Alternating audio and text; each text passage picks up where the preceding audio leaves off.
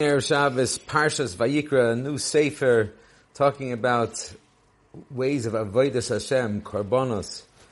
But it coincides with something that's known as Shabbos Zachor.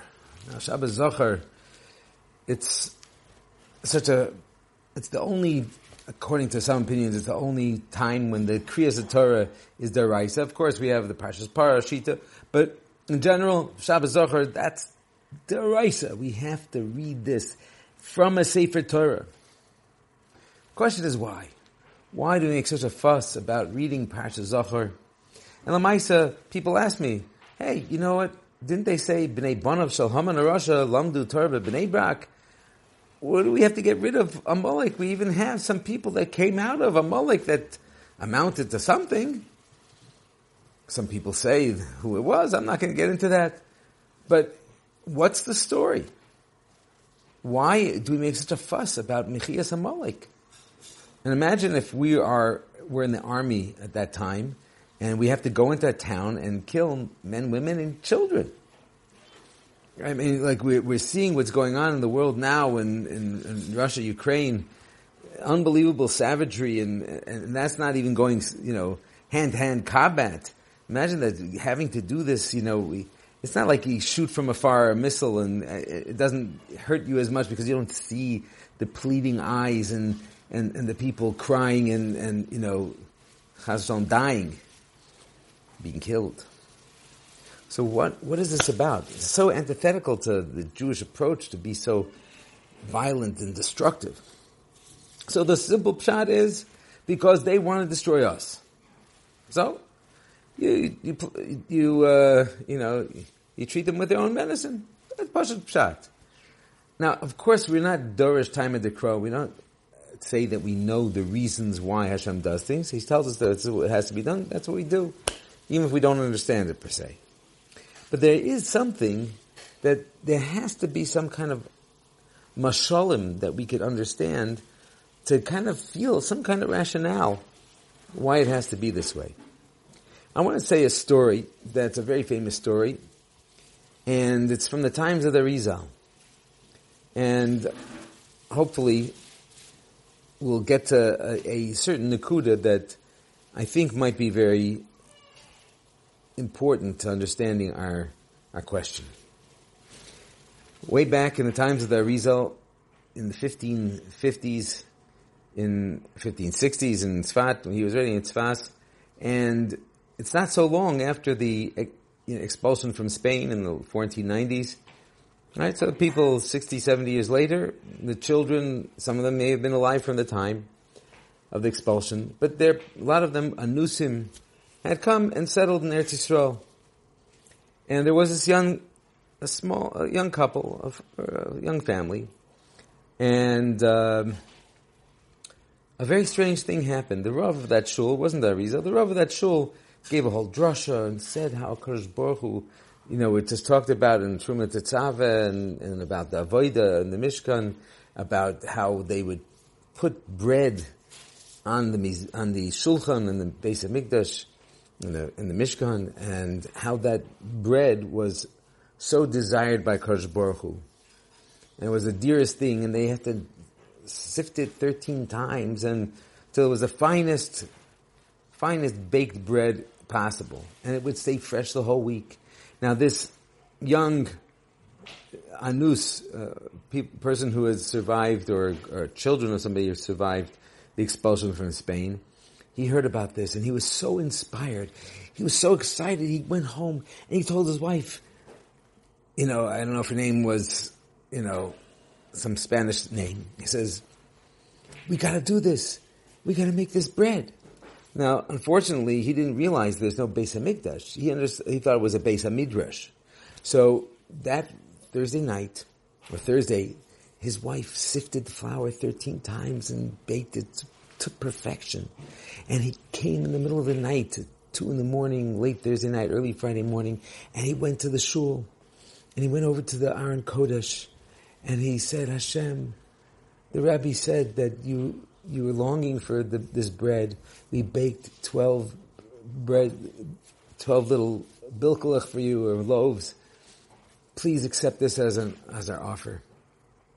and he put it in the Aron Kodesh next to the Sifrei Torah. Now, it just so happened that, uh, and that Shabbos he came to shul, and when they opened up the Aron Kodesh, he saw that the bread was missing. The challahs were gone. And he said, thank you Hashem. And he looked up over to the women's section and he said, like, you know, it's gone. Hashem took it. They're so excited. They're so happy. And they went home and they had their Suda Shabbos, like mamish on the next level. And this happened week after week. One night, the Rav of the shul was late in the shul in the middle of the night, and he noticed the door opening, and he saw this guy come in with a bag, and he it wasn't plastic; it was like burlap or something, whatever it was. And he puts this thing in the Aron Kodesh, and he's like, "What's going on here?" And then, you know, he didn't want to startle anybody. He, you know, and like uh, he went back to his learning, and then uh, another hour later, like uh, an hour before netz, the Gabbai comes in, and the Gabbai goes to the Aron Kodesh, and he opens it up, and he's thank you Hashem, and he takes the the challahs out of the Aron Kodesh, and he puts it by his, his place, and he gets the shul ready for Shacharis. The rabbi is like, this is very strange. So the next Thursday night, he waited for our Spanish friend, and he saw him put the things in there, and he, the guy was davening, Hashem, thank you for accepting our, our sacrifice every week. We brought you again, and we're so glad that we're able to give you such nachas. And the rabbi is sitting there like, oh my gosh, well, what's this guy? and he goes and he says, excuse me, Jorge, George, whatever his name was, you know, from Spain. Uh, what do you think you're doing? And he said, well, I'm bringing the rabbi gave a speech a few months ago about how much Hashem desires to have the lechem hapanim, and we decided we're going to do it. And we sift it 13 times and we make sure it's baked to perfection and we bring it here every uh, Friday, Thursday night. And Rabbi, you'll see that on Shabbos it's going to be gone. And the Rebbe's like, um, George, let me explain something to you. He says, come wait with me. And they waited in the women's section, and sure enough, an hour later, in walked the Gabbai. He opened the Aron Kodesh and he said, Hashem, thank you so much for giving me bread for Shabbos. And he takes the bread and puts it in his near stender and gets the shul ready. The rabbi looks at George and says, George, God's not taking it. The Gabbai's taking it. You know, you can't do this. This, this is a bizayon to a Sefer Torah to put bread in there. There could be rats could come in there and smell the food and they could eat up the Sefer Torah. You cannot do this anymore. The guy, George is like, okay, Rabbi, all right. And of course, that child, that night, I guess he went told, told his wife, we can't do this anymore. And it was really being taken by the Gabbai all along. And all right, that's it. It's over. Now, it seems to be that that Motzei Shabbos, the Arizal summons this rabbi to his house. And the rabbi comes, the Arizal's calling him, he comes, yes, holy rabbi, what can I do for the, the Ari HaKadosh? And Arizal says, do you have a will? And he didn't say, do you have a way? But he says, uh, no, I mean, he says, write up a will tonight because by the morning you probably won't be in this world anymore. And he's like, Rabbi, like, what happened? How did this, what did I do? What, why is this happening to me? And he explained to him that Hashem from Shemayim, they gave the Arizal this message that you, the rabbi of that shul, has robbed Hashem of his most dear sacrifice since the times of the Beis Hamikdash. You robbed him. Because of that, you're going to leave this world. Now, uh, there's diff- different versions. Well, is there a way to do tshuva? Well, take the one. One. Uh, the, the, nice version is that you have to teach this guy all the halachas and make him a firm Jew and teach him Torah, and maybe that will be a tikkun.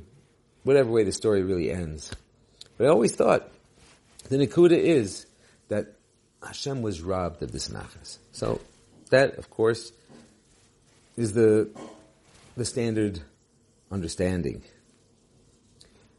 But let me tell you like this. We have to destroy a Amalek. We have to wipe them off the earth. like, what did they do to us? They attacked. And, and like the Egyptians didn't destroy us in Egypt. And the, you know, all the other nations that attacked us throughout the ge- generations, they didn't try to destroy us. What is so unique about Amalek? That we have to eradicate them.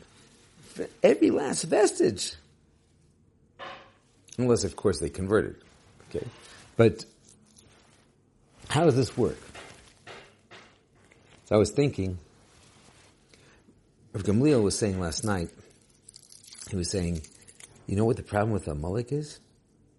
He said the problem with Amalek is what we read about in this in the Sefer Torah says, Asher korcha baderech. They cooled you down. Now, the Pashat Pshat is they cooled us down in the eyes of the world. There was a, Chazal give us this example that we were in a Batir Otachas, where this boiling hot mikveh that everybody's afraid to walk in. And this guy jumps in and everybody realizes, oh, okay, he, he, if he could go in, we could go in. And therefore, that's the Pashat Pshat. But it seems to be that there's a deeper level. Asher Korcha, that we got cooled down. That we realize that we're not so high and mighty, we're not so special in God's eyes that we've, we're vulnerable. And Gamliel says the way we have to fight that is to eradicate that coldness that we're doing mitzvahs without, yeah, oh, what does it really matter what I do? You know, I'm, I'm really worthless anyways. I'm a nothing. I'm a nobody, right? There's this, the, the, the, and people think this is what HaKadosh Baruch Hu wants. The, Musar Farm say, "V'nachnu ma, we're, we're, what are we? We're nothing. We're afar ve'efer. We're dust and dirt. We're, we're gornisht. But you can't be that much. Even Moshe Rabbeinu, who said, "V'nachnu ma, what are we?" Understood that if you compare yourself to Kodesh Baruch Hu, we're nothing. But we have to value who Hashem made us. And have to appreciate and, and approach our avodas Hashem with the hislahavus, with the excitement to serve HaKadosh Baruch Hu. That HaKadosh Baruch Hu wants us to, to, not just to go through the motions, okay, yeah, and I buy everything the most mahuder, and I, you know, learn in the best yeshivas, and my kids go to the best schools, and everything's the best, the best, the best, but if I, neshama is not excited about it, that's the midah of Amalek that needs to be eradicated. We have to get rid of that coldness, that lackadaisical feeling. That feeling that that fellow felt when that rabbi told him, oh, that's not really a mitzvah. that's nothing. You're, you as if I cared, you're doing a bizayon. Now, of course, it doesn't mean we should act in an ignorant way and try to serve Hashem without learning and without studying because ignorance is not the, the goal of serving a Kosh Baruch Hu.